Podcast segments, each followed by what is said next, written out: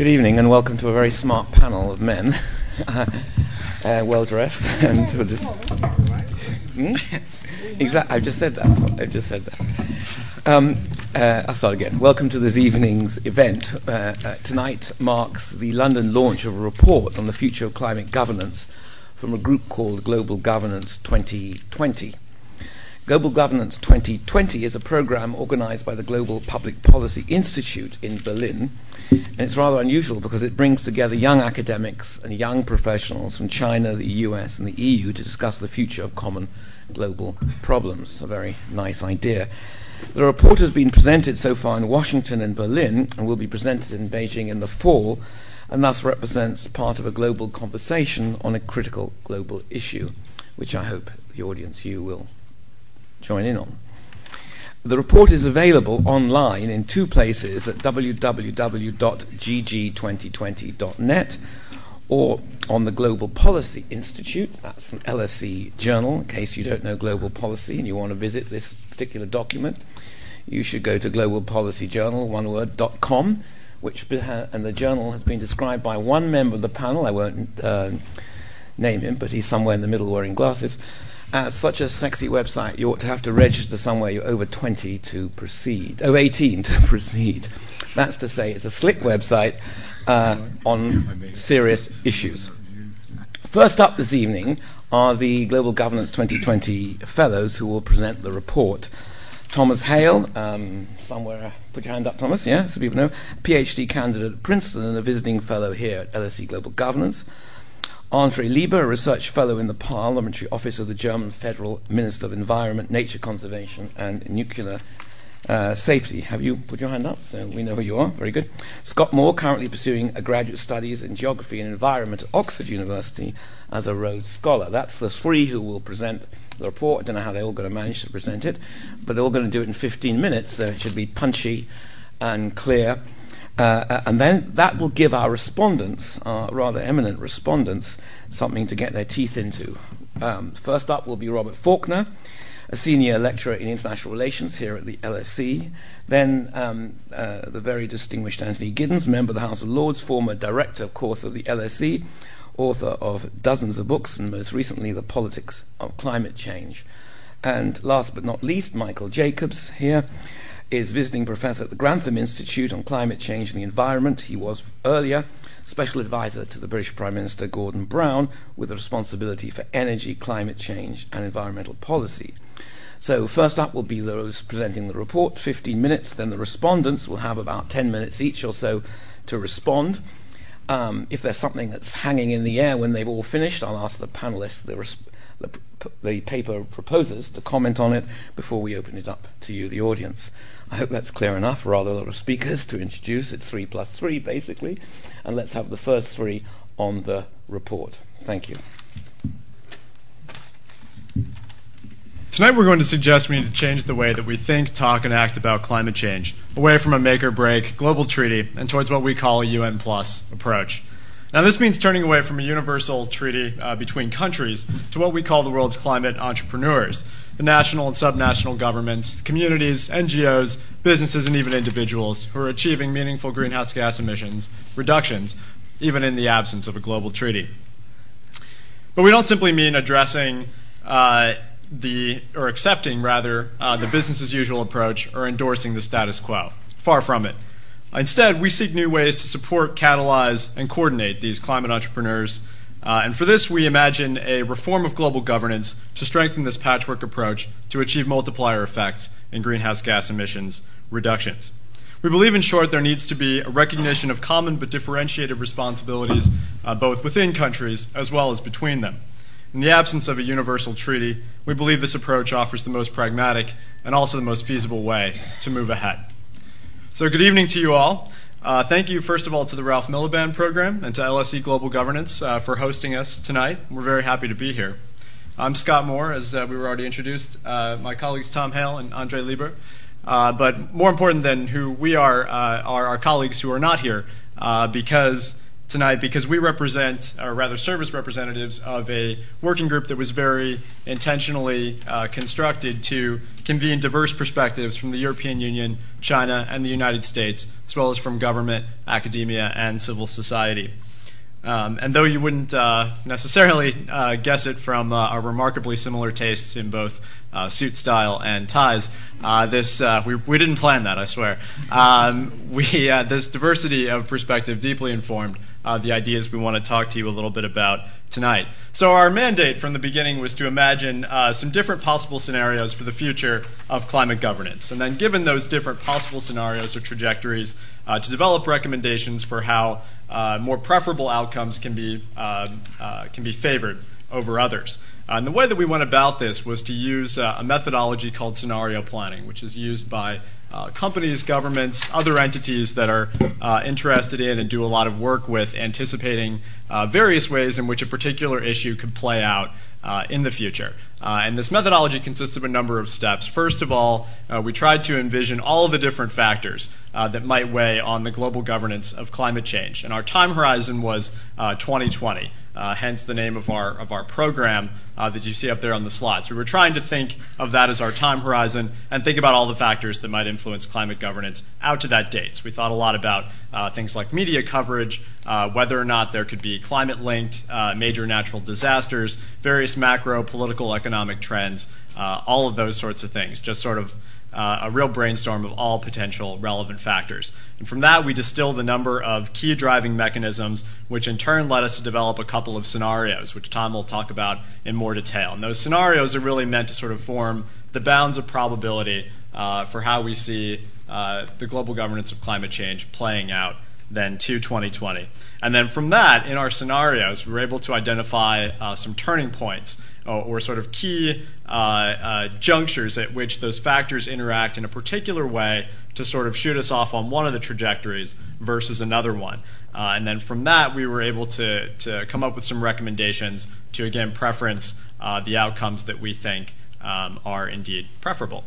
Um, important to, to, quickly note, though, that this uh, methodology wasn't sort of a, a, hard and fast constraint on our uh, uh, the approach that, that we took uh, it wasn't sort of we didn't envision it so much as a sort of algorithm in which, given specific inputs, uh, this this process sort of spits out a, a, correct answer. We rather found that it was a very helpful way to kind of structure our discussion uh, and to, in particular, leverage the the perspectives that we had within our group. So keep that in mind as we, we go through our presentation.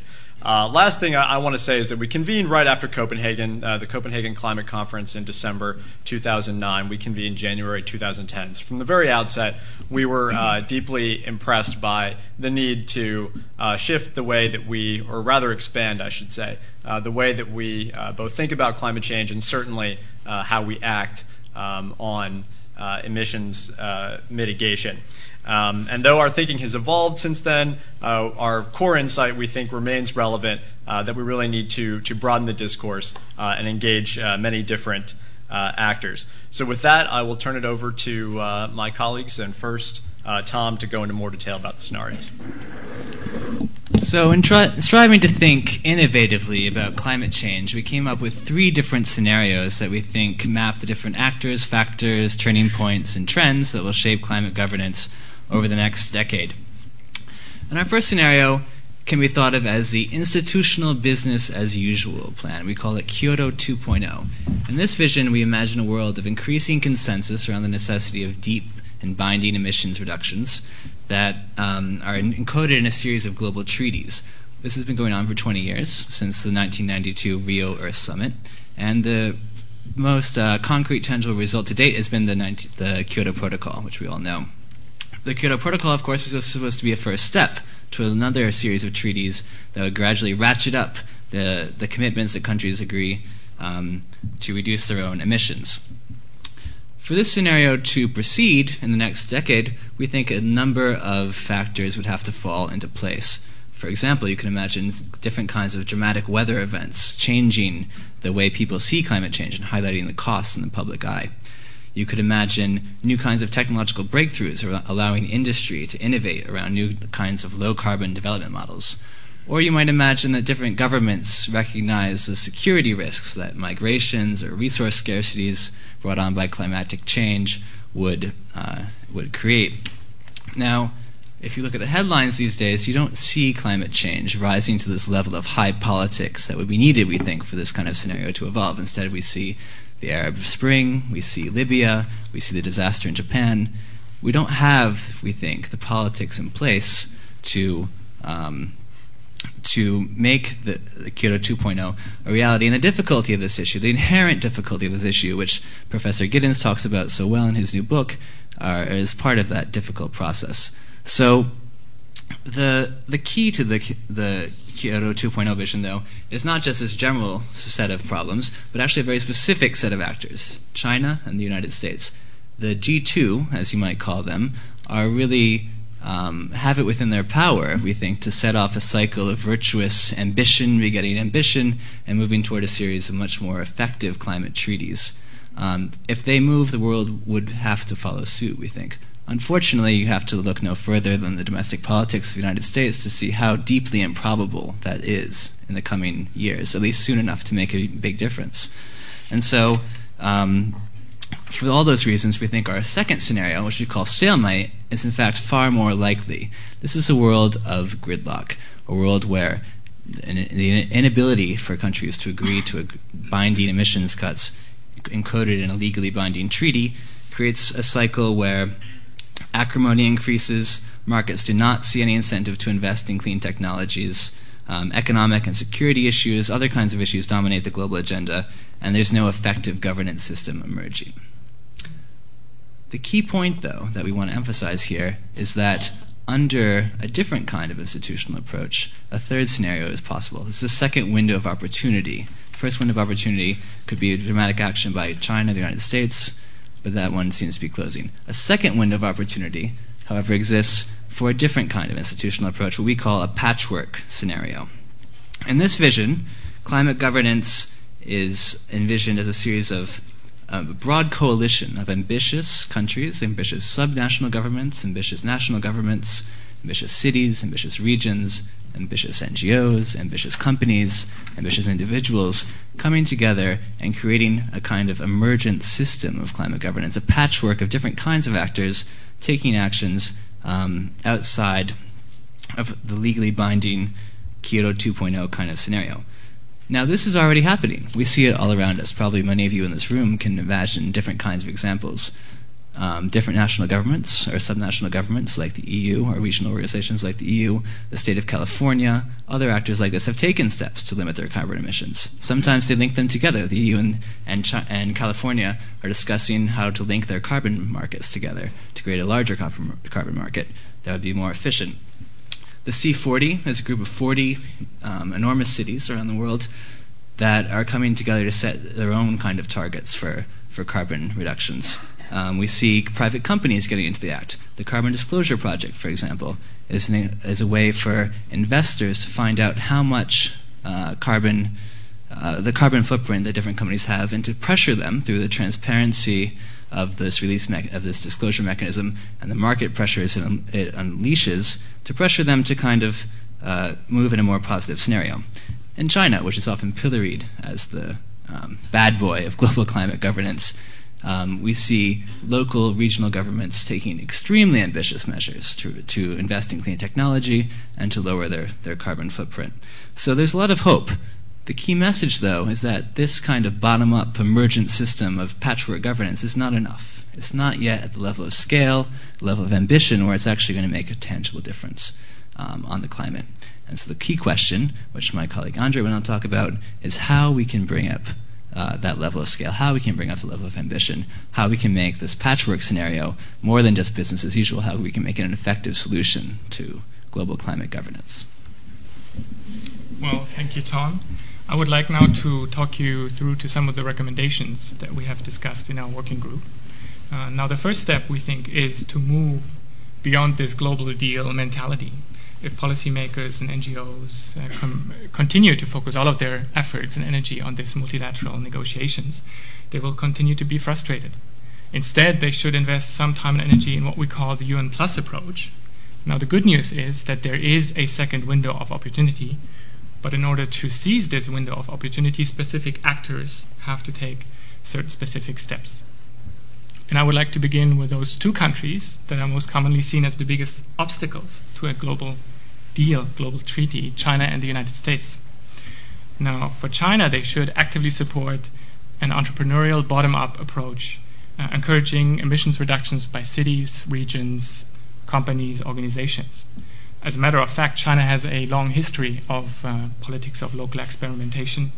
Uh, their economic or its economic boom began by exactly this kind of experimentation. Some regions moving quicker, moving ahead, and we believe that now it's time for the richer coastal regions of China to do the same with regards to climate change. So instead of the special economic zones, there's now talk about local carbon markets, uh, emission trading schemes, etc., etc. So all these um, commitments and initiatives should, of course, be implemented in partnership with international peer networks. And as a matter of fact, this kind of cooperation does already exist. Uh, to name just one example, there's a commitment cooperation between Jiangsu province and the state of California. Now, these very up to date, very formal, representative, um, very diplomatic efforts have to have to be stepped up. The United States is, contrary to popular belief, um, to some extent a good example also for this bottom-up approach, and that this bottom-up approach can work. There's um, dozens of initiatives at state level and hundreds at city levels, and all these initiatives combine about 45% of total U.S. emissions. Now, to put that into perspective, that's uh, equal to the total amount of Germany and Japan combined. The question now is how do we get the remaining 55% on board? And the answer to that question is we need, federal leadership is needed. Now, faced with the congressional deadlock that has already been mentioned, and also the fiscal uh, situation in the US right now, uh, we think that the federal government should create, should help to create a baseline of expectation for states to address climate change, either by moral leadership, technology transfer, or other means. Now, having talked about this bottom up approach, not all leadership comes from below or from the bottom up. So for the EU, we do see a very powerful role in this UN Plus process in shaping what we call a coalition of the ambitious, ambitious countries, um, companies, regions committed to aggressive emission reductions. How should the EU proceed? They should use both diplomatic as well as economic incentives as well as sanctions to promote participation by other countries, but also by non-state, sub-state uh, actors or actors within uh, within countries. Uh, just give you two two examples, the EU should or could proceed with unilateral uh, treaties with countries like Mexico or India. At the same time, the EU could look into the feasibility of uh, carbon border adjustment taxes. Gary Hufbauer, called this the, the green space. The EU could integrate or further integrate its economic and trade policy with its climate policy. Um, at the same time, government action can only get us Uh, so far. So, what about the role of business and civil society? We think that they should step up and should lead where governments can no longer lead. So, the private sector can adopt voluntary emission targets at the firm sector and industry level. In our working group, we talked to experts from the shipping industry, from harbor associations, and there exist a whole lot of very innovative and effective regulations that could be studied. Civil society, in turn, has the power to turn the to change the discourse of how we talk about climate change. They have the power to change the discourse of the climate debate as a whole. They could turn away the attention from this global deal mentality more to, towards the smaller projects, working projects, but interlinked projects. So, in a nutshell, the NGO community has the power to legitimize uh, governing schemes, not just at the national level, but uh, at like we said, at organization, individual level, and other levels as well. Finally, let's talk about the UN in this UN Plus uh, proposal. Uh, having talked about all these initiatives, bottom-up approach, um, there's of course a need to a need for coherence, a need for link in, for feed in, and this is the role that the UNFCCC should and could play. To this end, it should expand its very state-centric and consensus-based approach and explicitly encourage a much wider variety of approaches.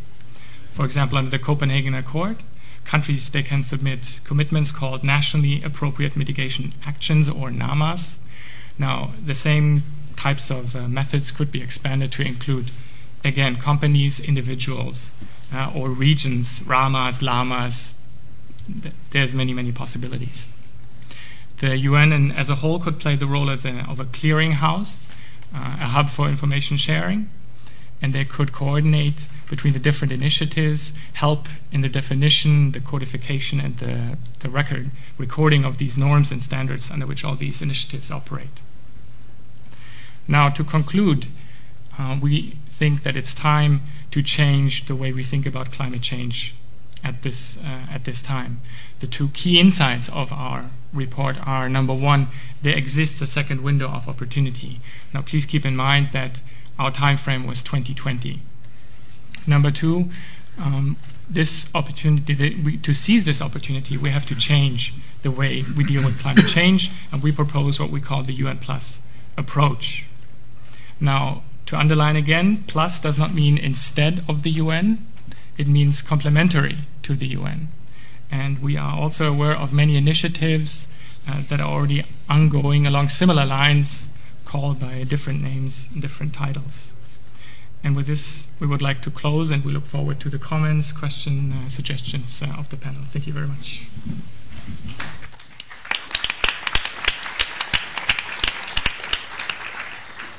So, Robert, you're going to go first.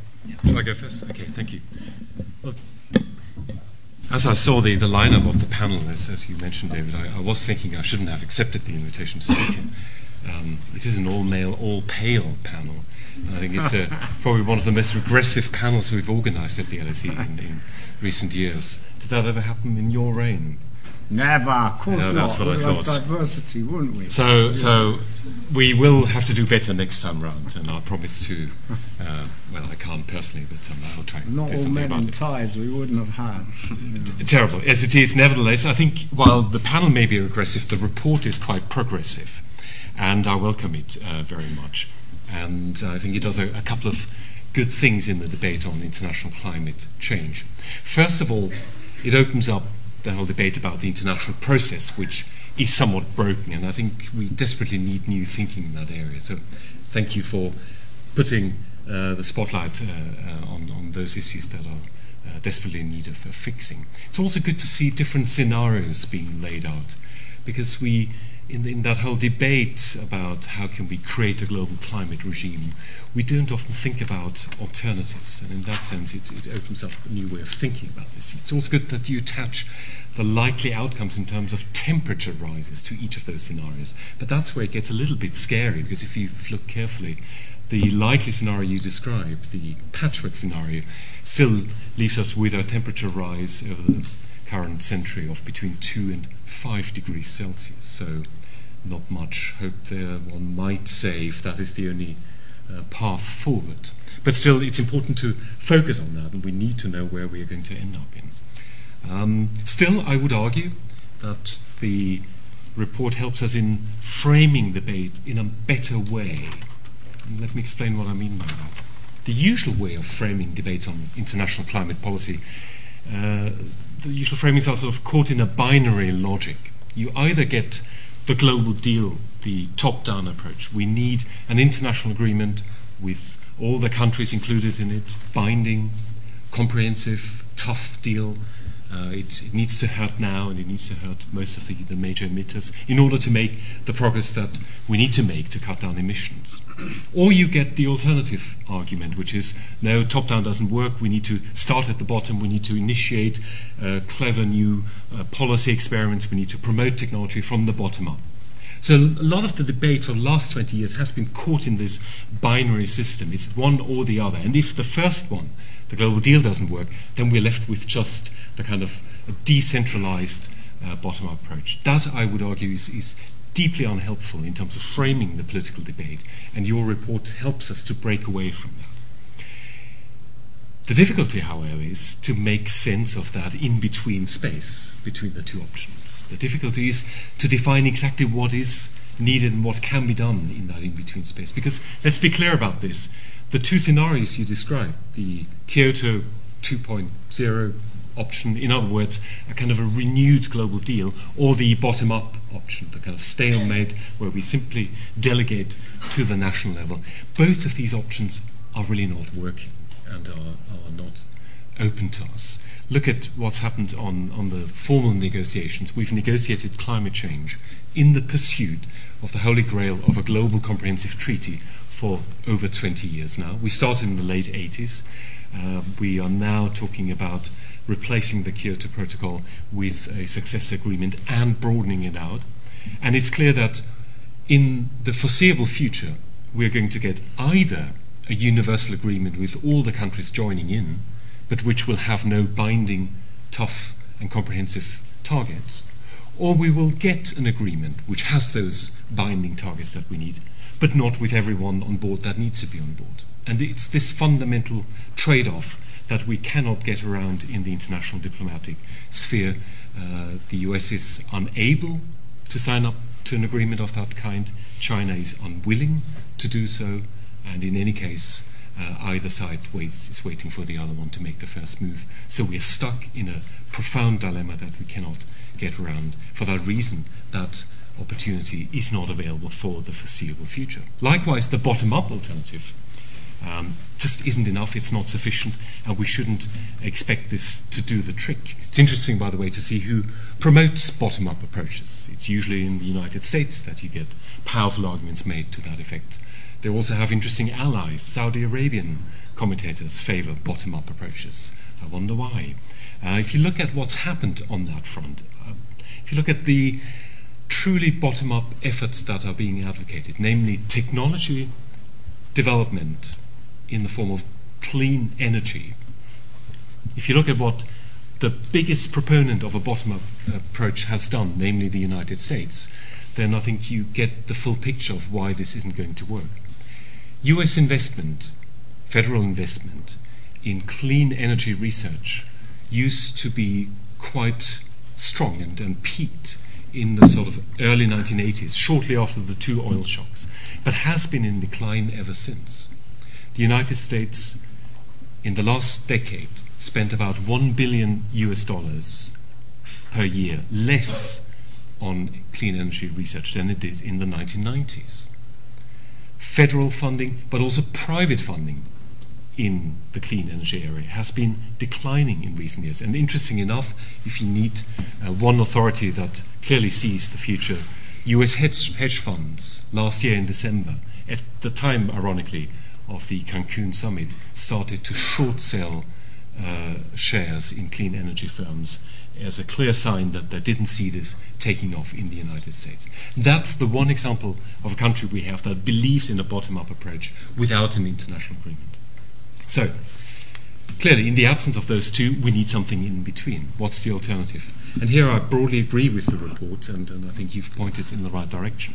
It's clear that we need to um, explain to the world that multilateralism as a principle hasn't died in, in, the climate process. The UN isn't completely broken. But I think there's a problem with calling it a UN plus approach because there are just not many constituencies out there in the world that would accept a UN plus approach. That may be an issue of, of uh, rhetoric, of, of uh, labeling it. But I think in, in, in broad essence, we're talking about the same things. What we need to do is to build climate change in a long term process. This is not going to happen in, in a short term, uh, quick shot uh, approach. We are going to uh, have to see this as a process, much like trade policy, where we didn't set out to initiate free trade in one year, but where we built up a free trade regime over time. Whether we have the time or not is a different uh, question, and I, am not sure about that. But it's the only game that's left to us now. So we need to focus on what is achievable in the current climate, what can be done. We need to build up elements. Uh, I call this in another context a building blocks approach to climate governance. I think that's the only way to go. That means we need to retain the UN as a legitimate framework. Developing countries, in particular, will not be willing to uh, see this kind of mushrooming of climate governance without the UN helping to frame it. But we need to be quite careful not to put too much emphasis on, on, insist, on the insistence that all efforts have to be kept under that umbrella. There will be clubs, there will be uh, forerunners, there will be, uh, I think you called it coalitions of the ambitious. That sounds much better than coalition of the willing uh, to go ahead. And, and on that front, I think we need to be much more creative than we are in terms of thinking about the institutional architecture. There's a lot to be done on the European front. The EU will have to set the level of ambition high, even though it cannot force it. You can't push the string. You have to pull, so you need to lead uh, from the front. It's going to be much tougher, though, in the future, because if the Americans are not following, the Chinese are doing their own thing, then European businesses just won't buy the argument that we will just outcompete them on the green, clean energy front. And that's where I think a lot of the obstacles will be on that front. So, overall, and I'll conclude here, I think we've uh, seen in this report uh, very clearly a strategy ahead, um, and I think I'll wait to see uh, further thoughts on how to make it work. Thank you. Tony. Ah, well, good evening, everybody. Let me say what a pleasure it is to be here, and a particular pleasure for me to be back at the LSE.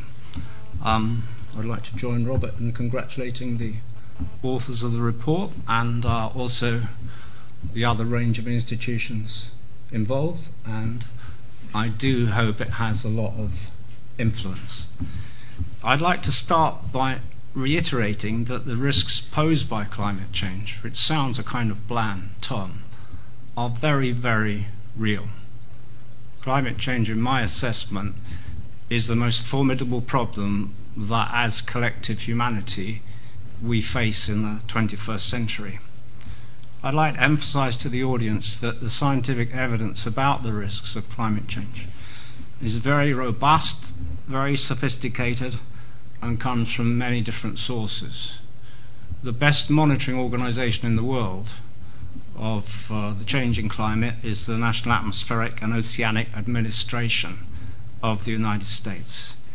It uses some 10 core sets of indices, all of which show that global warming is happening, and all of which indicate that it's almost certain this is a result of human activity.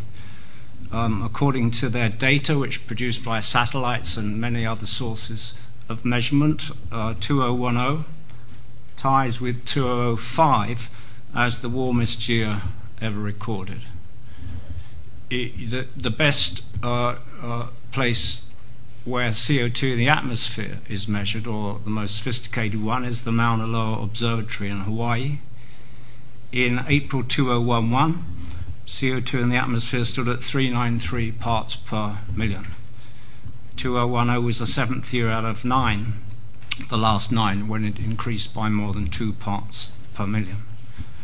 Um, we know, and it's demonstrable in a laboratory, the effect of CO2 and greenhouse gases upon the warming of the world's atmosphere.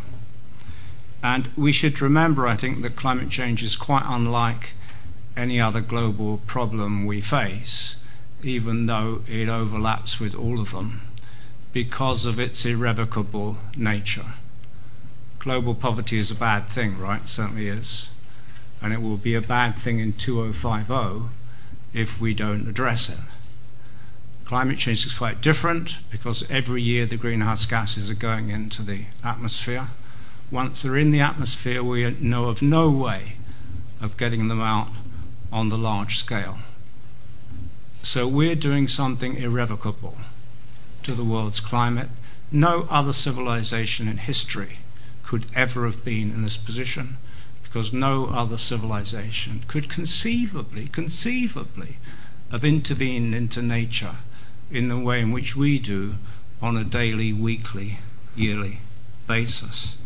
See, there is one statement I, I, I would qualify in the report where you say, under scenario three, the most likely one, uh, a three to five degrees centigrade global warming by the end of the century um, is is the most likely outcome, and you say with significant adaptation costs.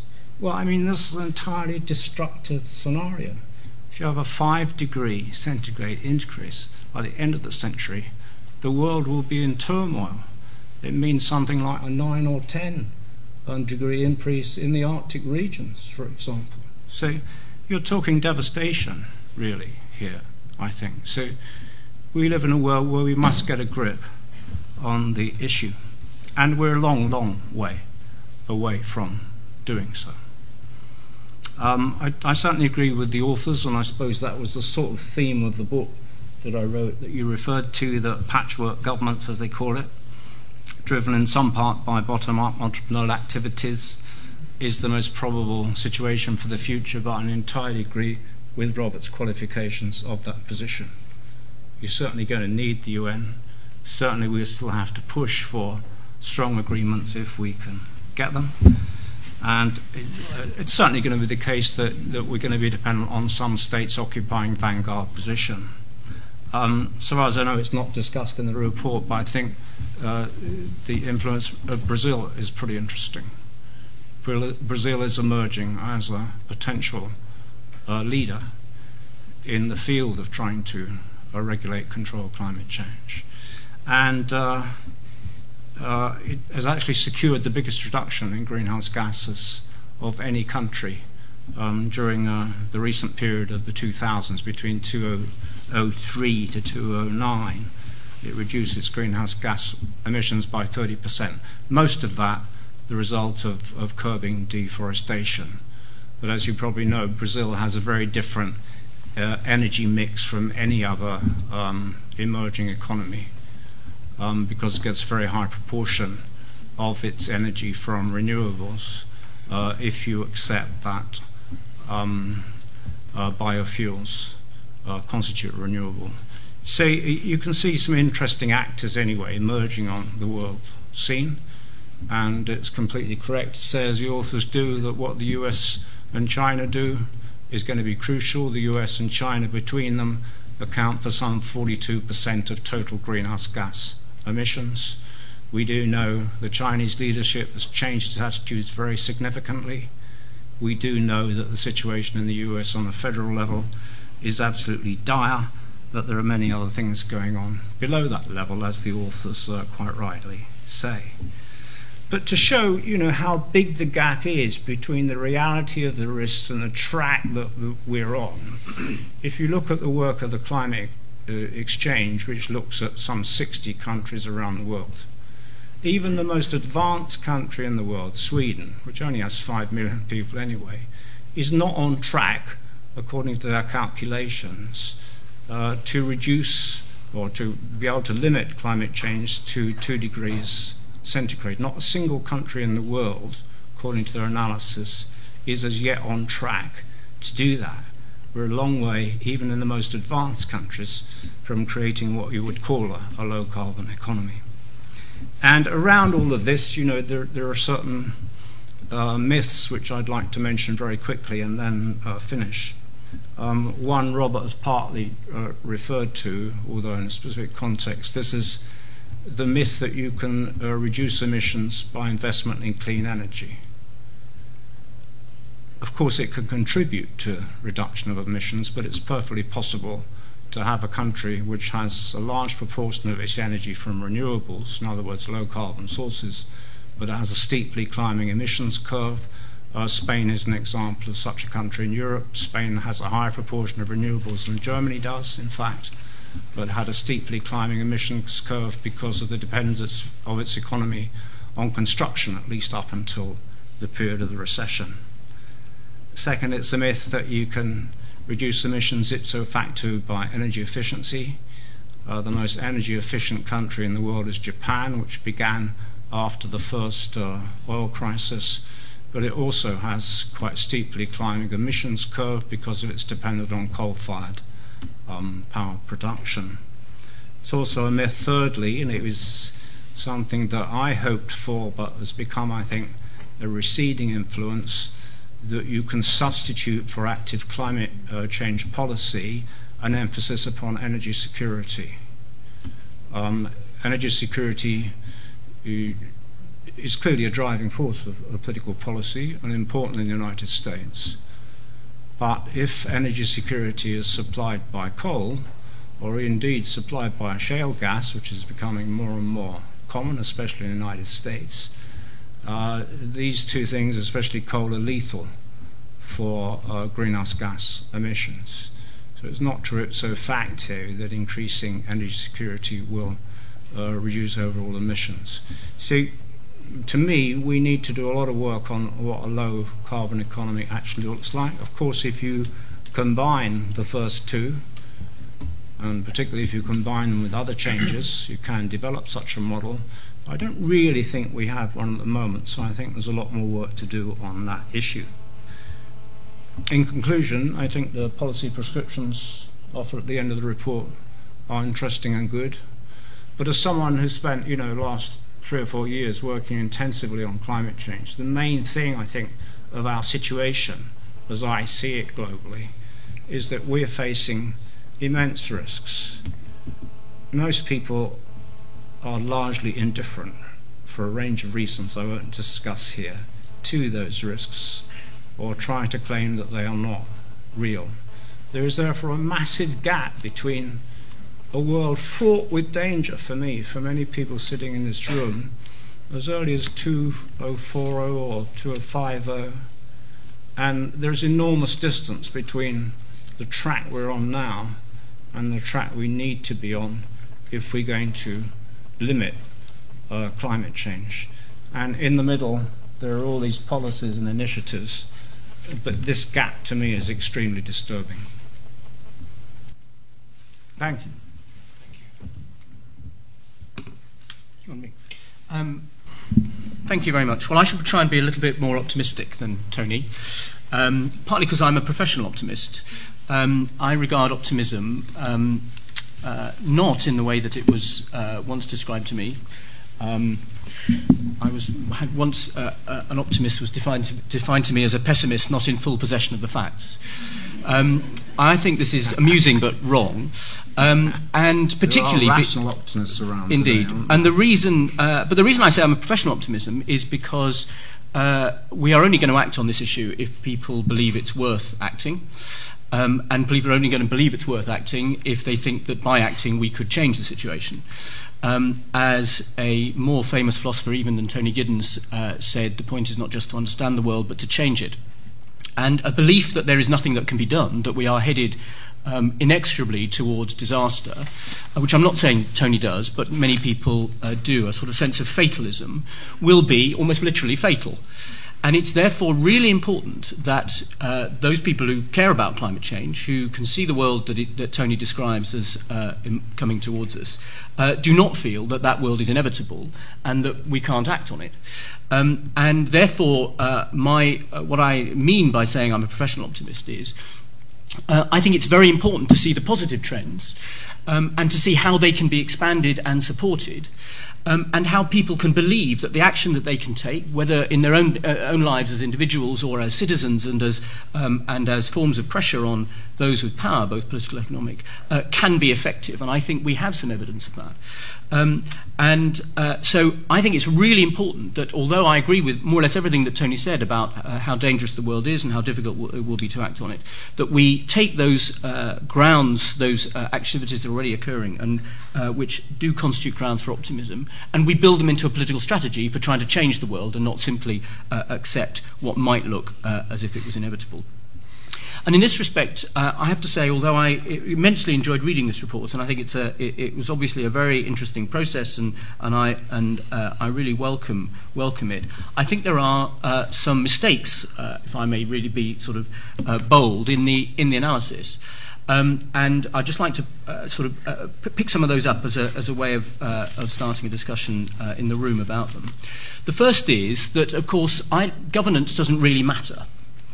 Um, and I hate to say this to esteemed colleagues from, colleagues from international relations departments, um, but what really matters is the total level of greenhouse gases in the atmosphere, the trend rate of growth in those, um, uh, and our ability to act on them.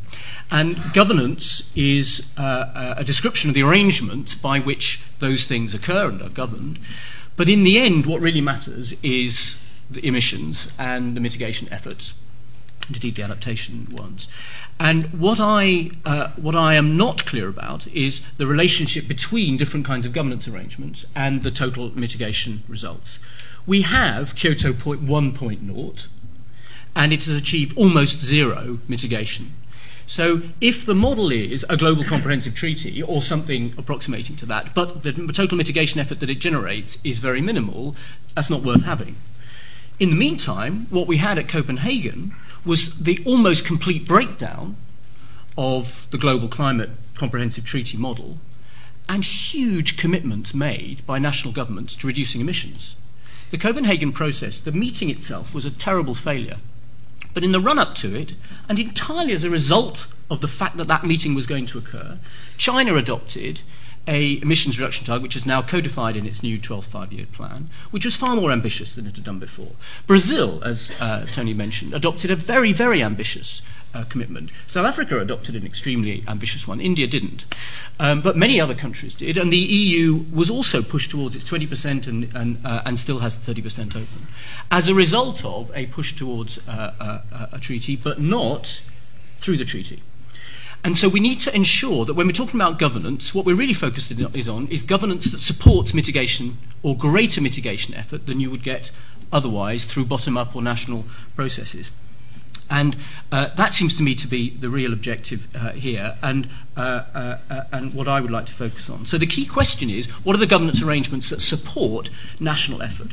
The second mistake that I think uh, is made here, and I, maybe this is unfair to call them mistakes, and I'm sure the, panel, the, the, the, members of the team will come back and say, no, we don't think that, which is, which is fine. So maybe these are simply heuristics on my part. Um, uh, uh, uh, but part, part of I think, a, a mistaken analysis is that a treaty is something which is achieved in its own right, separate from the national commitments which make it up. This was the sort of ruling myth of the Kyoto and then the original Copenhagen project that you would get nation states to agree to a global set of commitments and then they would enact them. And that in some sense, the first thing that happened was the global treaty, and then countries would adopt policy in a conformity with the global treaty. And to some extent, that was how Kyoto was negotiated. Countries didn't took on commitments in Kyoto and didn't know how they were going to achieve them. So, in a sense, that was true of the first round. What happened at Copenhagen and in the run up to it was it was, became very clear that the commitments that countries were being asked to make were so significant to the future, their future development paths and their economy that they were not prepared to make them until they had worked out whether or not they could do so. And frankly, I had quite a lot of sympathy uh, with, uh, with that position. That was very much China's position, which it was not prepared to take on commitments unless it knew that it could uh, achieve them. So I think we should be very careful about thinking of the global treaty as something which comes first and then nation state action comes afterwards. In my view, a global treaty will be the codification of commitments that countries have decided to make with an important extra ingredient, which is the collective pressure that a collective process applies to national uh, national processes. That's what happened at Copenhagen. The reason we have the national commitments that countries made in the run up to Copenhagen is because of the international pressure that that event forced on them. It wouldn't have happened otherwise, and it certainly wouldn't have happened simultaneously, which is what happened. Complete coincidence if all these countries simultaneously made these commitments, given their different political cycles. So I think we need to understand the global treaty as a codification of national commitments, but with the pressure applied through an international process, which has the possibility, through peer pressure and through collective global uh, public opinion, to increase them. So the third myth, or the third mistake, which I think is made here, is to see, consequent upon that, the global treaty as something which uh, is different from or separate from the patchwork approach. I think the, uh, a quite possible scenario is that you get the patchwork approach of, of multi, multilateral governance coming from different places, different groups of countries, different kinds of actors. And then that leads through the confidence in action which it generates to the possibility of a treaty. So I don't think we have three separate scenarios here. I think we have the possibility of moving down the patchwork approach, which I agree is the most likely thing to happen, which doesn't rule out then the possibility that you come back to the possibility of a treaty, depending upon the circumstances you would uh, get. So the fourth mistake that I think is made in this is to see that 2012 is in somehow a crucial decision point leading to a situation in 2020. There's a little diagram in the report which bifurcates the, uh, uh, the paths of development in the year 2012 and effectively rules out the treaty at the point at which China and the US in 2012 can't agree on, on ambitious action and then leaves only open the two other uh, rather more depressing stalemate and patchwork uh, uh, scenario, patchwork governance scenarios. I don't think 2012 is a crucial year for what happens in 2020. Think back the other way. 2012 to 2020 is eight years. Go back to 2003. Between 2003 and now, the world has changed immensely. We've seen huge changes in the global economic and political power of different countries. We've had a financial crisis. We've had a complete change in our understanding of climate change, but also of food and other things. I don't think we can say that what happens next year will determine what happens in 2020, nor indeed do I think that's true of what happens in 2014, which is the other juncture point. I think the world is much more fluid than that, and I don't think we can predict the next uh, eight years in that sense.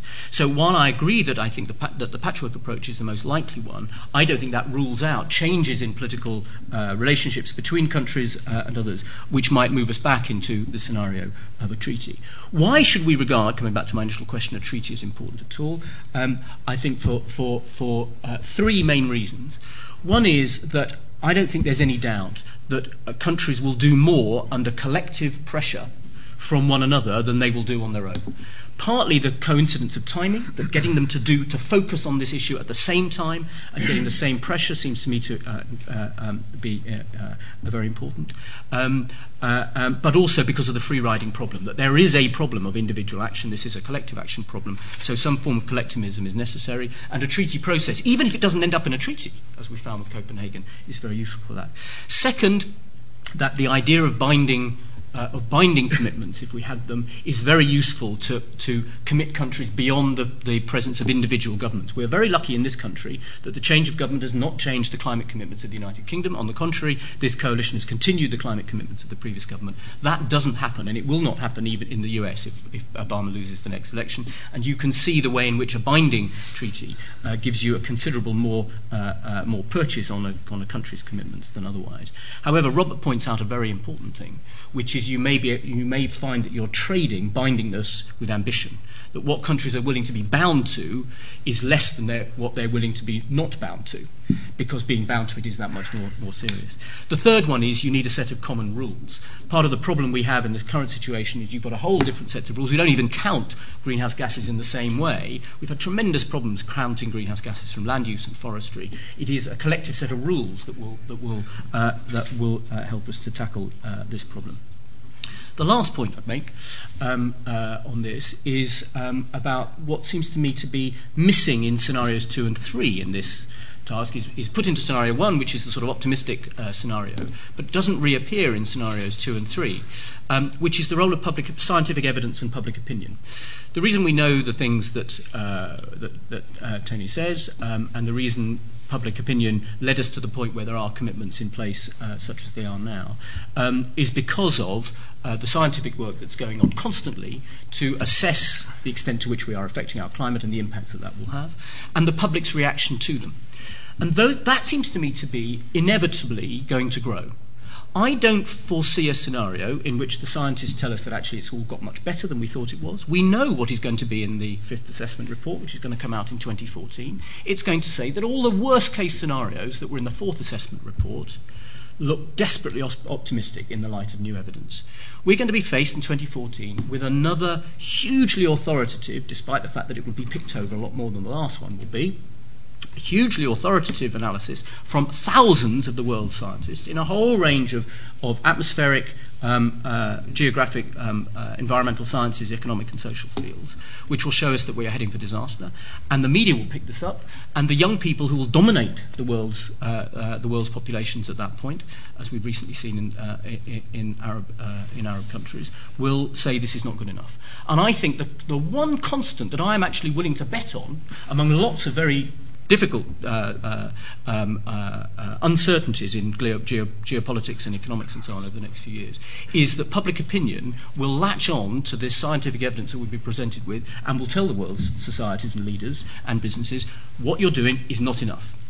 And that seems to me to be the basis of the optimism that I wanted to start with, which is that this problem is not going away. The evidence is getting stronger, and public opinion is going to get more anxious about it. And under those circumstances, it seems to me that we have a very real opportunity to influence the way in which governments uh, think about this, and that opportunity will not, uh, will not simply open in certain moments and then disappear. I'll talk in further in discussion because you, you want me to stop about how we could do this, because I think there are real strategies that could emerge, could emerge out of the current situation, which could get us to that point.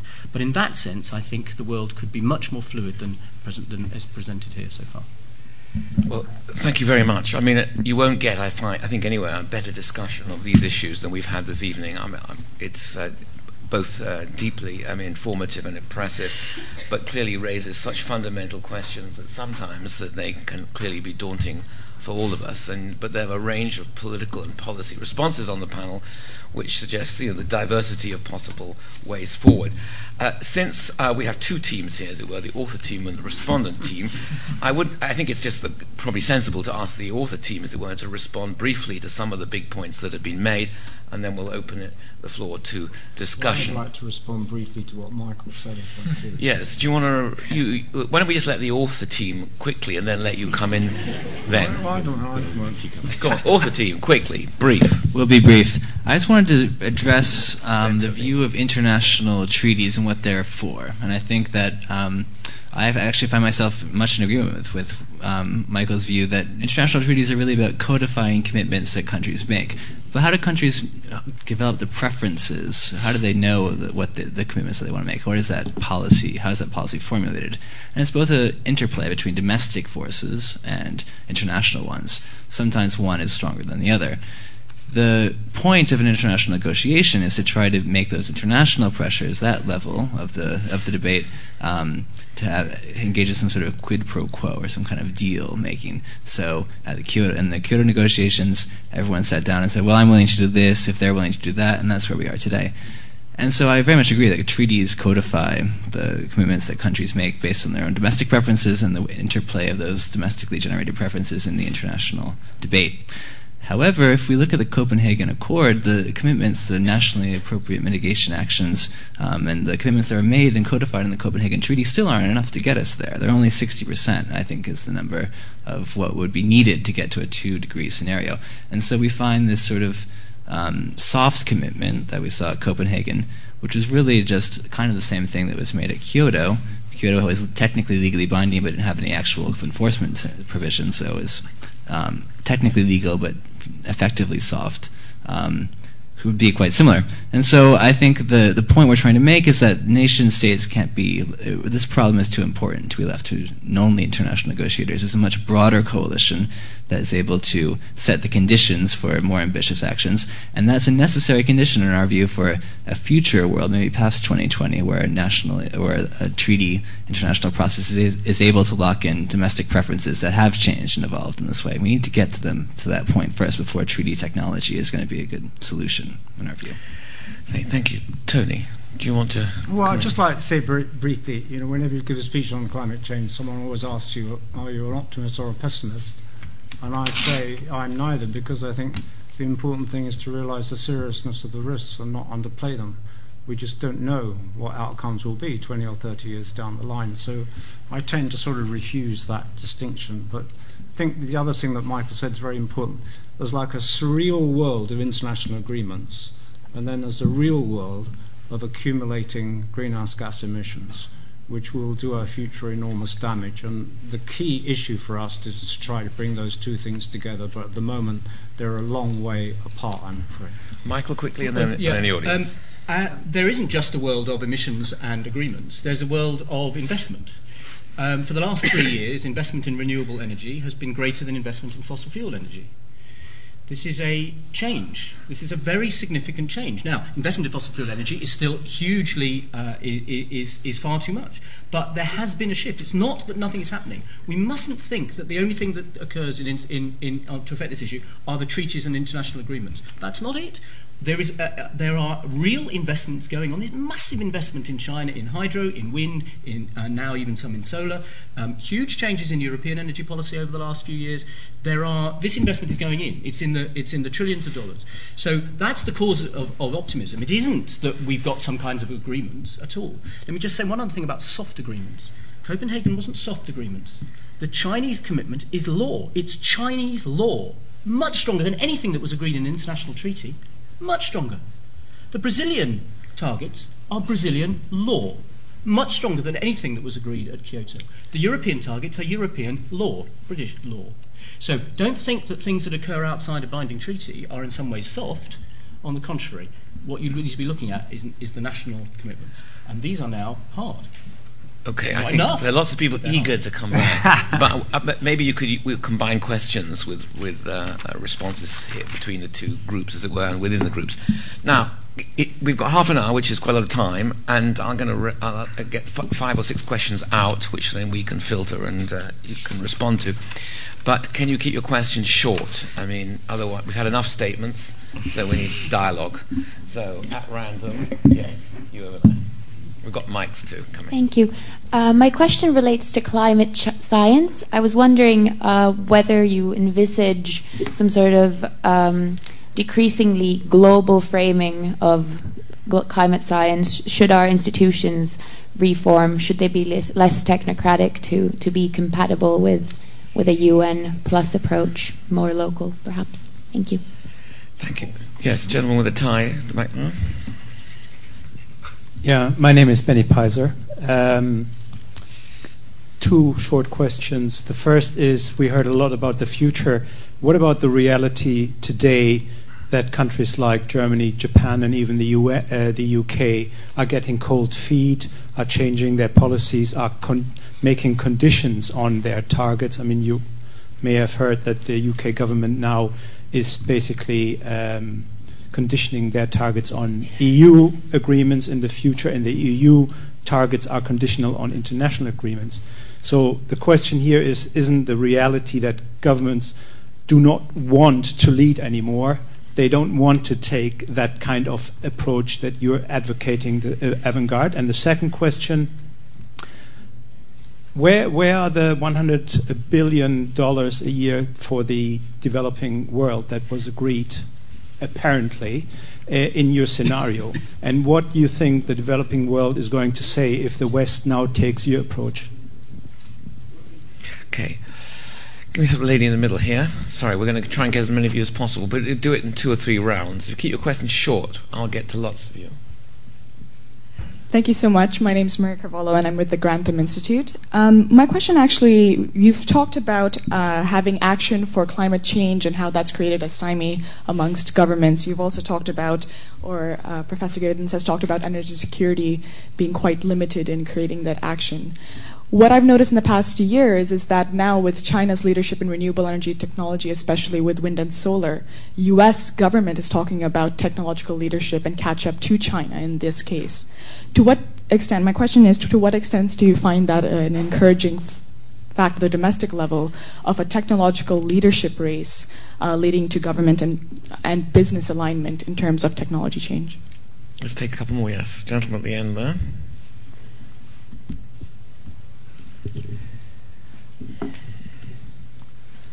I wish the panel good luck in what you're trying to do, but I don't think you're going to have much success at all.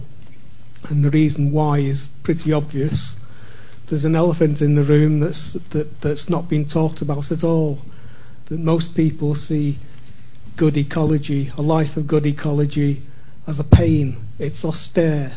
There's no good reason to think that way, but that's the way most people think and and what you need in order to contact in, in, in order to counteract that that false perception is a special government agency one in each country to show people that a life of good ecology is not austere that for example vegetarian food is not austere that cycling to work instead of driving a car is not austere. It's a pleasure and when when you have government agencies explicitly right. set up to no, it's to a clear question. You've made a very clear question. Thank you very much. And one more, the fifth question, yes. Lady Thank there. you for a very engaging discussion. Um, Michael mentioned that there's difficulty with the pledge and review system in trying to create a unified system of measuring the mitigation efforts being made. I was wondering from all the panelists, especially from the authors, about what kinds of systems they plan on engaging with to try to measure the efforts being made and try to unify them so that they're equally um, effective. Okay, let me just throw in one other question. It's very interesting that none of you mentioned the distinction between democratic and authoritarian regimes. This used to be thought to be really fundamental in determining responsive to environmental questions, with democracies thought to be and uh, argued to be at some length and empirically shown to be more responsive than more authoritarian regimes. But neither of you, none of you mention this distinction anymore, and are we therefore to conclude that this distinction in politics where these issues are concerned is no longer of fundamental significance, which has implications in itself. Now, six or so questions, seven if I count the one over there, to, uh, the gentleman over there asked two, six people on the panel. This is almost impossible. So I'm going to run down you very quickly. I want you to pick up the one or two issues that concern you that are most important so everybody has a chance to respond so we can go back to the audience. It's impossible to be you, none of you can be comprehensive with all these issues. So pick up what's really important. Sure. Uh, so one, one, one sort of main point that I think um, informed a lot of our discussion. Tom alluded to it uh, in in his presentation, but basically what we're trying to think about is how well start off with a limitation, which is that it seems fundamentally clear to us that an international treaty regime, an international institutional regime, uh, can't lead uh, domestic preferences um, within each uh, member state to the UN uh, Framework Convention. And what we're really trying to do is focus uh, our discourse, our recommendations, uh, and indeed action on climate governance uh, to the sorts of places where we believe, as, as Tom spoke about, these kinds of preferences are really shaped, made, aggregated, and translated upwards. So, in a way, this is very much about trying to, um, we believe, focus on where uh, this reorientation um, really happens, which I think addresses some of the several of the uh, the questions. So we really are trying to make this uh,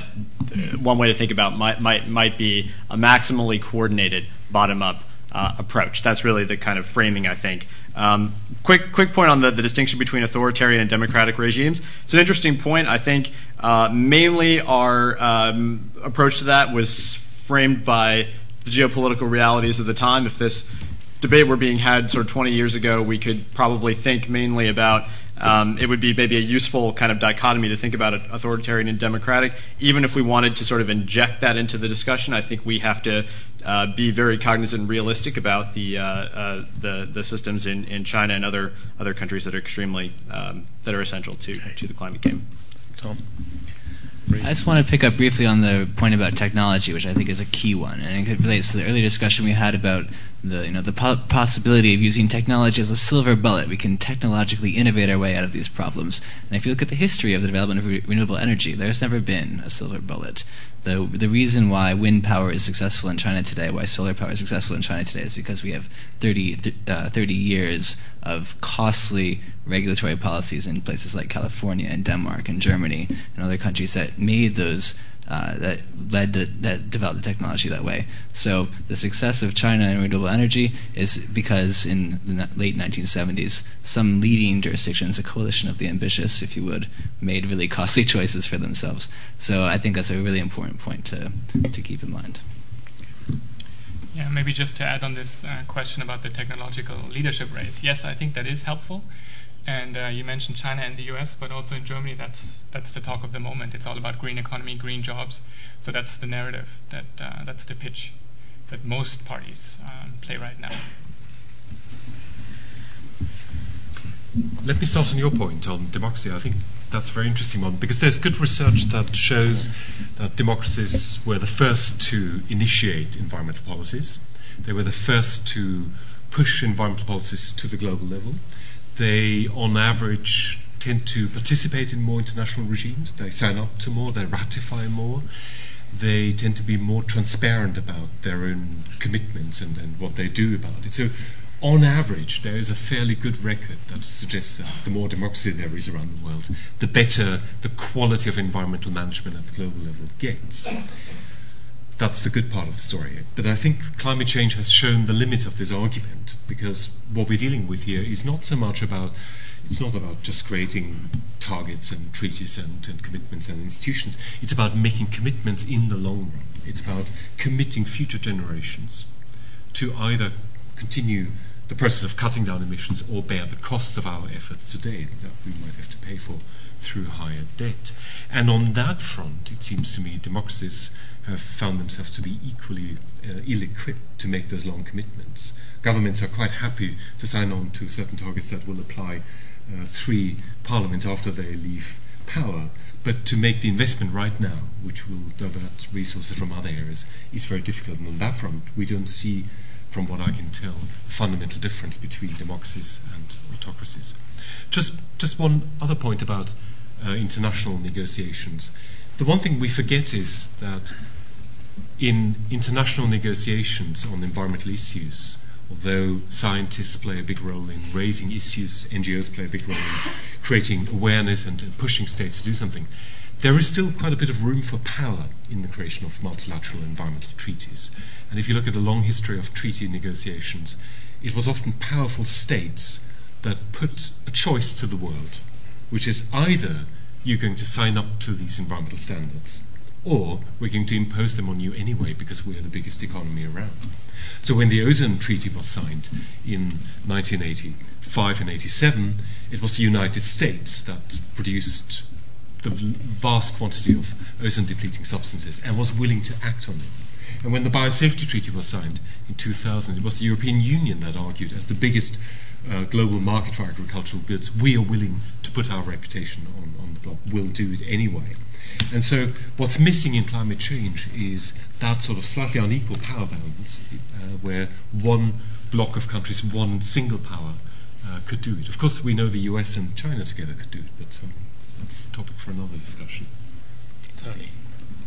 Uh, I'd like briefly to discuss the question from down there because I think we're facing like 20 or 30 year process of transformation of our economy and society um, globally because I think we, we've reached something like the limits of the existing industrial order. I don't think that it's possible for either China or India simply to recapitulate the development path followed by the West and up beyond a certain point. I don't think it's possible, it's just too destructive.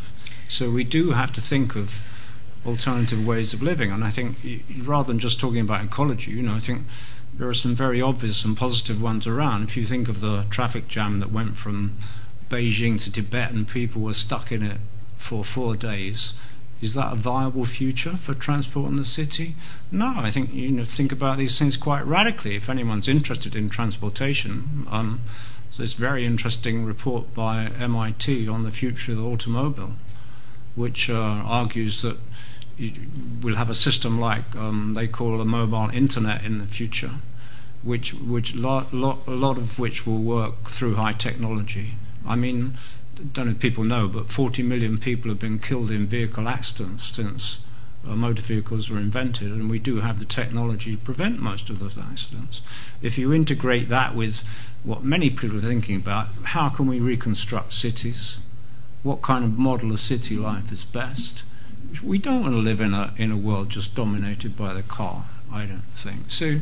You know, I feel we need a kind of I call this utopian realism. We need a we need an element of utopianism because we've got to think beyond the way in which we live now. We just have to if we're going to contain these problems. But it has to have a realistic tinge. It has to be have a realistic foundation. And I think if you think of particular areas like, you know, how would you have mobility in a society which is better organized, more effective, and also reduces carbon emissions than the one we have at the moment, if you think in those concrete ways, we can develop a fairly positive model of what a low carbon economy and society might conceivably look like because we do have to achieve it.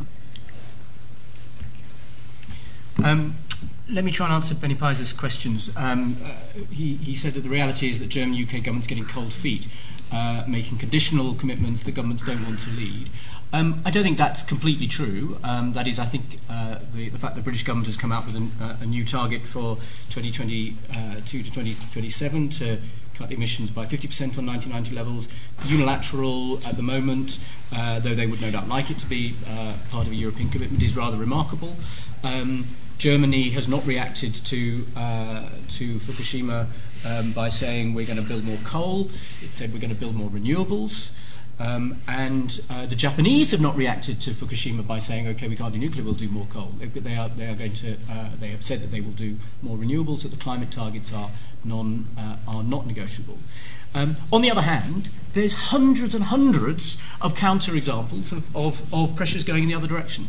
None of this is simple. These are all huge battles about the direction of our economy in which there are winners and losers, and almost always the losers are powerful vested interests.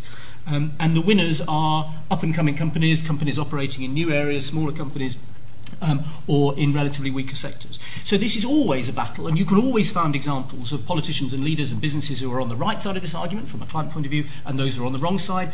And it is in many ways extraordinary that there's been any progress at all, given how strong the vested interests are in, uh, in politics um, uh, and in the economy. And the point is to understand those battles better and from the point of view of somebody like me who wants to act on this, to see where you can strengthen the, the positive forces. But you can never say, and I would never dream of doing so, that everything is rosy, that we're all going in the right direction. Brazil, I was in Brazil last week, Brazil is uh, uh in many ways a world climate leader. Um, it's true that over the last few years deforestation has gone down, except that over the last 10 months it's gone up by 27% again. Yeah, and yesterday, the, um, uh, the Bra- Brazil has changed its forest code, um, uh, which is going to have a, a, a negative impact on de- uh, deforestation.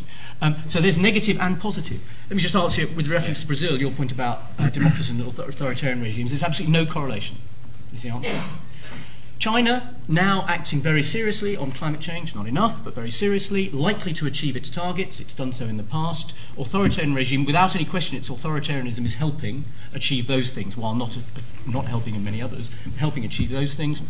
Brazil, the presence of Marina Silva, a Green Party candidate in the presidential election, unquestionably pushed the Brazilian government under, under both Lula and Dilma towards uh, higher, higher commitments. Democracy patently working there towards uh, uh, increasing. In America, democracy patently working in the opposite direction. Congress, congressmen and women terrified of the, uh, of the rights and of, the, of, of arguments against global warming, unable, Democrats reneging on positions they held before. I don't think there's any correlation. Saudi Arabia, authoritarian, vested interests again. So I just don't think there's no uh, correlation. On the money, uh, Benny Peiser also asked about the money. The money is going to be very, very difficult. Uh, the 100 billion was for 2020, so you wouldn't have seen it now. The commitments that we made at Copenhagen, I was part of the government, so I say we, um, for 30 billion over the next three years, won't be quite achieved, but there is now money going in, and so some of that will be achieved. It's going to be very, very difficult to raise, uh, to raise the extra money, uh, and this will be, I agree with you completely, this will be a problem for the international negotiations if no money is, uh, is flowing. But there's still a while yet to try and achieve it. Thank you. Fantastic. Let's try and get five more questions out really quickly. Yes, gentleman with the blue jacket over there. No, up, wrong way, wrong direction. Sorry, Zarbit, this is pretty random, I have to say.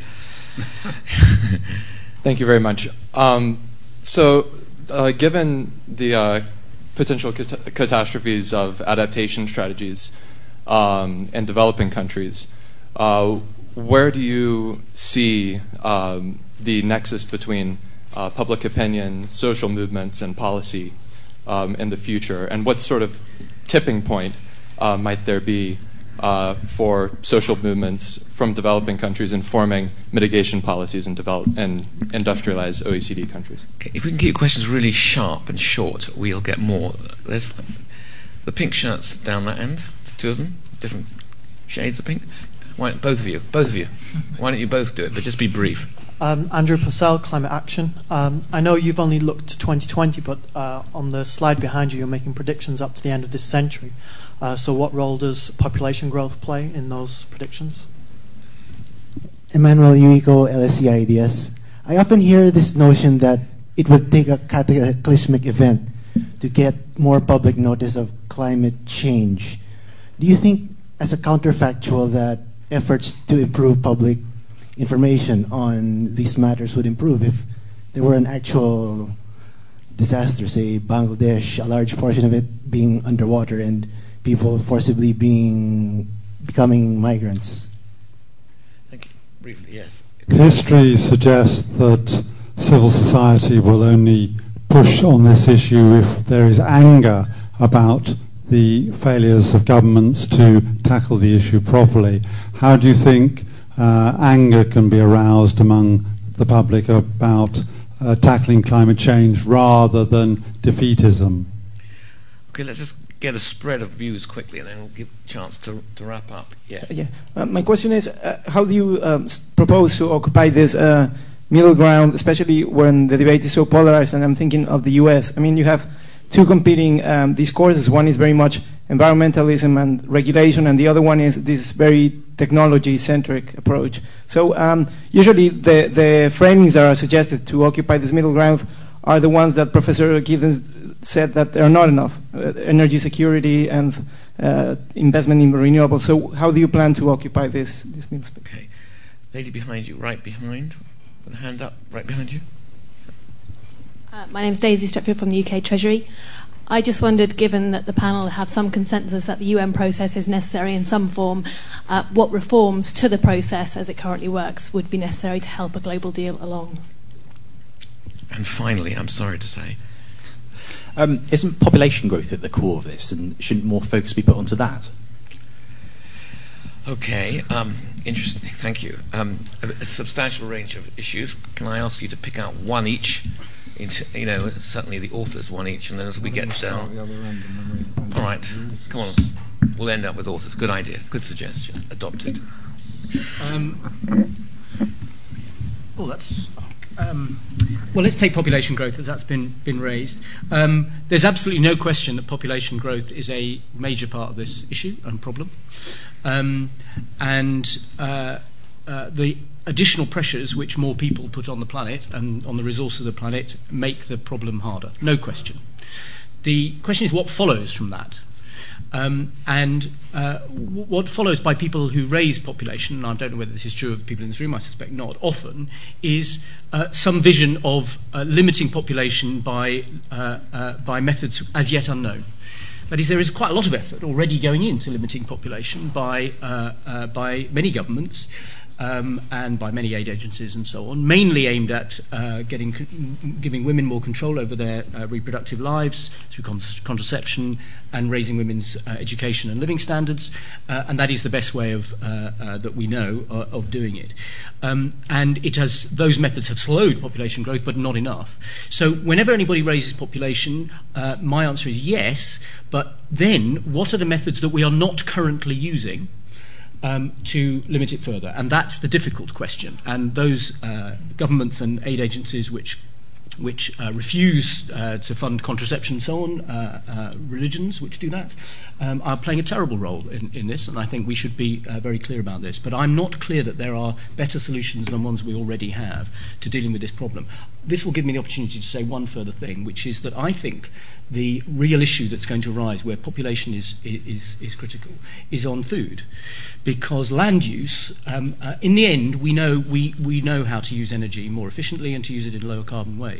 Land is finite, and land is now under tremendous pressure from population growth, from food growth, from, from biofuels, and uh, from the need to preserve biodiversity in forests. And it isn't clear that the efficiencies we can definitely make in land use will be sufficient to uh, cope with the population we've got. And so, although climate is, our, is the huge problem for the future, um, issues of food security and, and, uh, and so on seem to me to be, and, and land seem to me to be even more urgent. And um, we will need to focus on those as much as on climate, in my view. Well, we've got this very good report, um, as Michael knows, produced by the British government, Foresight report on food security, which alerts us to these issues. I'd like to comment just briefly on the question about uh, public policy, uh, public opinion, social movements in developing countries, because it's very important. Um, the, the pattern of uh, belief about um, the risks of climate change is different in many developing countries from the developed ones. That is, more people in the developed world are fearful, convinced of those risks than on average in the industrial countries, presumably because they feel more menaced directly by them. Now, I think in the case of you know mobilization in those countries, one shouldn't take the, as it were, traditional view that they have to wait around until the industrial world comes along to help them. This is not the case at all. You have really interesting initiatives going on in Bangladesh and Rwanda, for example, and many other um, so-called developing countries in Bangladesh, for instance, they're pioneering, I think, really intriguing uh, ways of trying to ensure poorer people against the uh, uh, catastrophic effects of, of climate change in a country already prone to flooding. Uh, if you remember what happened in, in Hurricane Katrina, um, poor people had no insurance and there was a clear class division in terms of the consequences of Hurricane Katrina. Katrina. In Bangladesh, together with um, some insurance companies, they're pioneering ways of trying to set up insurance mechanisms to help small farmers and uh, uh, individuals threatened by flooding. They're doing so very interestingly by combining very high technology, um, because we have much better ways of tracking violent weather patterns than we had, with traditional kinship organizations, traditional uh, kinship groups. And it's one example of many such things going on, I think, in the developing, developing world, which I think extremely interesting. And already, you know, in Bangladesh, they've pioneered the, the, the idea of floating gardens so you can keep on um, producing goods even uh, in times of flooding, and that's been re imported back into the Netherlands. So it, I think the developing world actually um, can be a source of major initiatives that, uh, that could have very general significance, and one shouldn't be patronizing, I think, about this. It's very important that there is a lot of activism in many developing countries, and quite rightly so. I was quite intrigued by the question about anger and um, how to arouse it. Um, should be fairly easy. Uh, among academics, just mention the Stalinist research assessment framework, and, and, there's a lot of anger around. But we've been tamed, of course, because we are sort of kept apart from the rest of the world in these institutions. So, so we're not really good at arousing anger any longer. I think we've we've learned to live with its subdued forms. I'm actually not sure whether anger is what we need. I mean, I, I think it's a hugely important motivating force for humans to do something. You know, um, some, some of us wouldn't get out of bed if we weren't angry about certain things. But that doesn't really sustain us during the day, I fear. Um, and on climate change in particular, I think it's not going to help us because the people who will be angry about the failures of current climate policy will be those that will suffer the kind of consequences that Tony and others have talked about in the future. Those faced with uh, rising sea levels in Bangladesh and in small island states. Those that will see their crops die in, in sub Saharan Africa, more so than they already are. But that will happen at points in the future when it may be already too late to do something quickly, and when that anger can no longer translate into meaningful action here and now. Likewise, I think climate change is going to be a really long haul in political terms. And rather than stimulate anger, we need to uh, produce determined political will uh, among ordinary people to change things on the ground and within political institutions, including the UK's Treasury. I, I should like to include that here, uh, to really do something serious about this. I think there is a lot to be said for uh, the traditional Weberian concept of politics as the, the, the what was it, the boring of hard um, pieces of wood. I can't. I, I, can remember the German original word, but I can't use it in English. It's a long process, and I think anger will have to be channeled and translated. That would be my answer.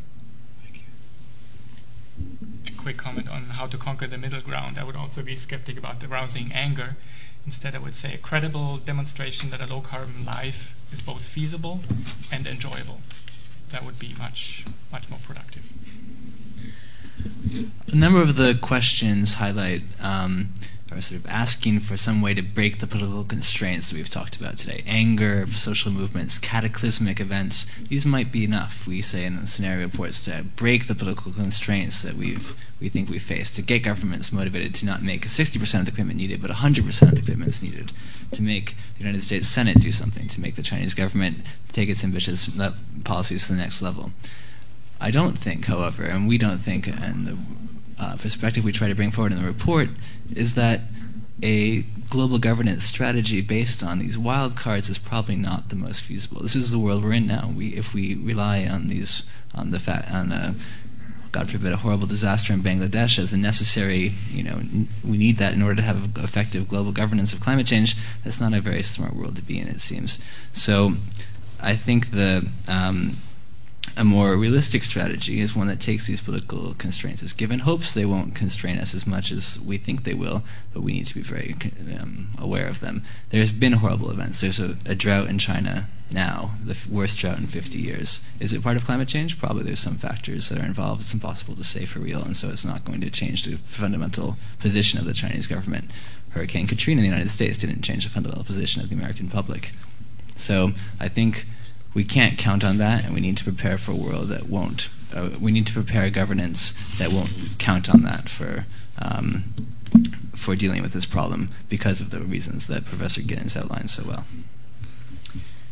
Yeah, and um, to pick up on that, the, a lot of the questions uh, very um, appropriately highlighted a lot of the factors that we considered um, in, in, our analysis, uh, things like social movements and disasters. Um, the one of the, the problems um, that, that you immediately run up against in the climate governance game and why we think that it really matters um, that we uh, change the way we think uh, and the way that we organize that governance is that it doesn't it doesn't only matter that there are social movements or natural disasters. It also matters where they happen and when they happen, uh, and that's sort of an artifact of the nation state system that we have to deal with these problems, which is not ideal, but it's what we have.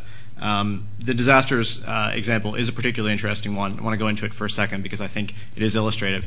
Uh, last year, in 2010, uh, we had a, a massive heat wave, uh, forest fires in Russia, uh, dramatic flooding in Pakistan, both of which, uh, though you'll be hard pressed to find a climate scientist who will directly attribute those events to climate change, are broadly consistent with what you'd expect um, from models of climate forcings. that didn't obviously have too much of an impact uh, on global governance, but one is tempted to wonder whether it might have had those events uh, happened uh, again relatively simultaneously in the United States, China, India, uh, European countries. Who knows? Um, but the, the fact is, I think that under this system, it does matter not just uh, these factors in and of themselves, but also where and when they happen. And a lot of what we're trying to think about is how we remove some of the worst absurdities of that system and perverse incentives of that system. Um, so uh, that that just gets me to, to say really quickly about the, the question about the United Nations is very important because we see uh, one key way to change that uh, is for the United Nations to think not just about this nation state consensus building approach. Uh, they are the United Nations, that is what they have historically done, but from the perspective of climate change, it's not enough, and we need to think uh, much more broadly, much more innovatively uh, about how we um, integrate different actors and coordinate their actions. I'd like to end by thanking the panelists. Uh, and also you, the audience. We came here uh, thinking that uh, we had maybe we're asking some of the right questions. we certainly don't pretend to have uh, all the uh, all the right answers, and, and this is a very valuable part um, of thinking about that. But before we end, before we end, yeah. I, I, think there might be someone in the audience who'd be really angry if they didn't have a chance to ask a question because sure. I missed them out by accident. Sure. So be brief, and I'll appoint one person in the panel to answer your question. Can I choose the person? Yes. yes. Even better, even better. All right. uh, then I would ask uh, Professor Giddens to, to ask that question. Yeah. Um, there is a there is a point where all the well uh, during all of your discussion you all showed your disagreements on several points, but there is, in uh, in my view, one point where all of you converge, and this is that you concentrated the debate on mitigation, what should be done to uh, reduce emissions, and uh, amongst all your answers, you talked about Fukushima, you talked of uh, uh, the insurance in Bangladesh as well, and uh, this can all can be encapsulated in risk. In this slide behind you, you have different scenarios of temperature.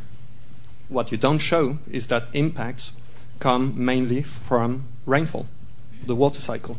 And if you imagine, Impact if you from? from rainfall, water modifications of the water cycle, and you mentioned Princeton, NOAA. So you would assume that the best climate models are the ones where more brains worked. Uh, nevertheless, uh, NOAA and Princeton and uh, the Hadley Center model totally diverge. The people thought that the good models would converge in their impacts, but uh, for the Asian monsoon, they show that it diverges. Therefore, the question is the, que- the, question is wouldn't you think that uh, a more balanced approach in uh, between mitigation and actually adaptation, such as doing a, a, global insurance pool, would be more appropriate rather than discarding, like you all did, adaptation and risk? Okay, thank you. So you're going to help help someone stop being angry tonight by answering this question? Uh, yeah, well, you know, the assessment of, of risk posed by climate change comes from many sources, not just from modelling. So it's a mistake to concentrate too much on that. Um, all modelling efforts are, well, now that they're vastly more sophisticated than they were, I think, actually, vastly more, and they've been tracked um, against um, predictions of, of, even weather patterns, which they've been quite successful at doing. If you're raising the question of um, water vapour, I mean, that's been exhaustively discussed and analysed. You can never be completely sure in any risk scenario. You're never going to have 100% certainty of risk in relation to the future. So this is characteristic of, of climate change analysis. But um, we have so much robust evidence on what the risks are that you know we know an enormous amount about them, and you, of course, you always have to carry on looking at whatever incoming observations are made. But I don't think any climate scientist would depend solely on climate modelling anyway. If I understood your question.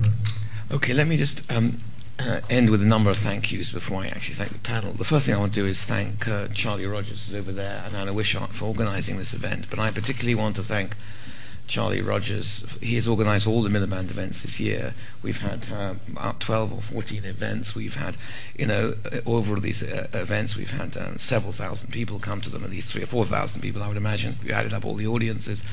It's been a really superb set of activities, so I'd like to thank you for everything you've done to make those work. And then finally, the panel. Uh, first of all, we wish you all success with the report. It's hugely helpful. I think some issues have been raised, which might be in the second uh, second version when you do the uh, second edition.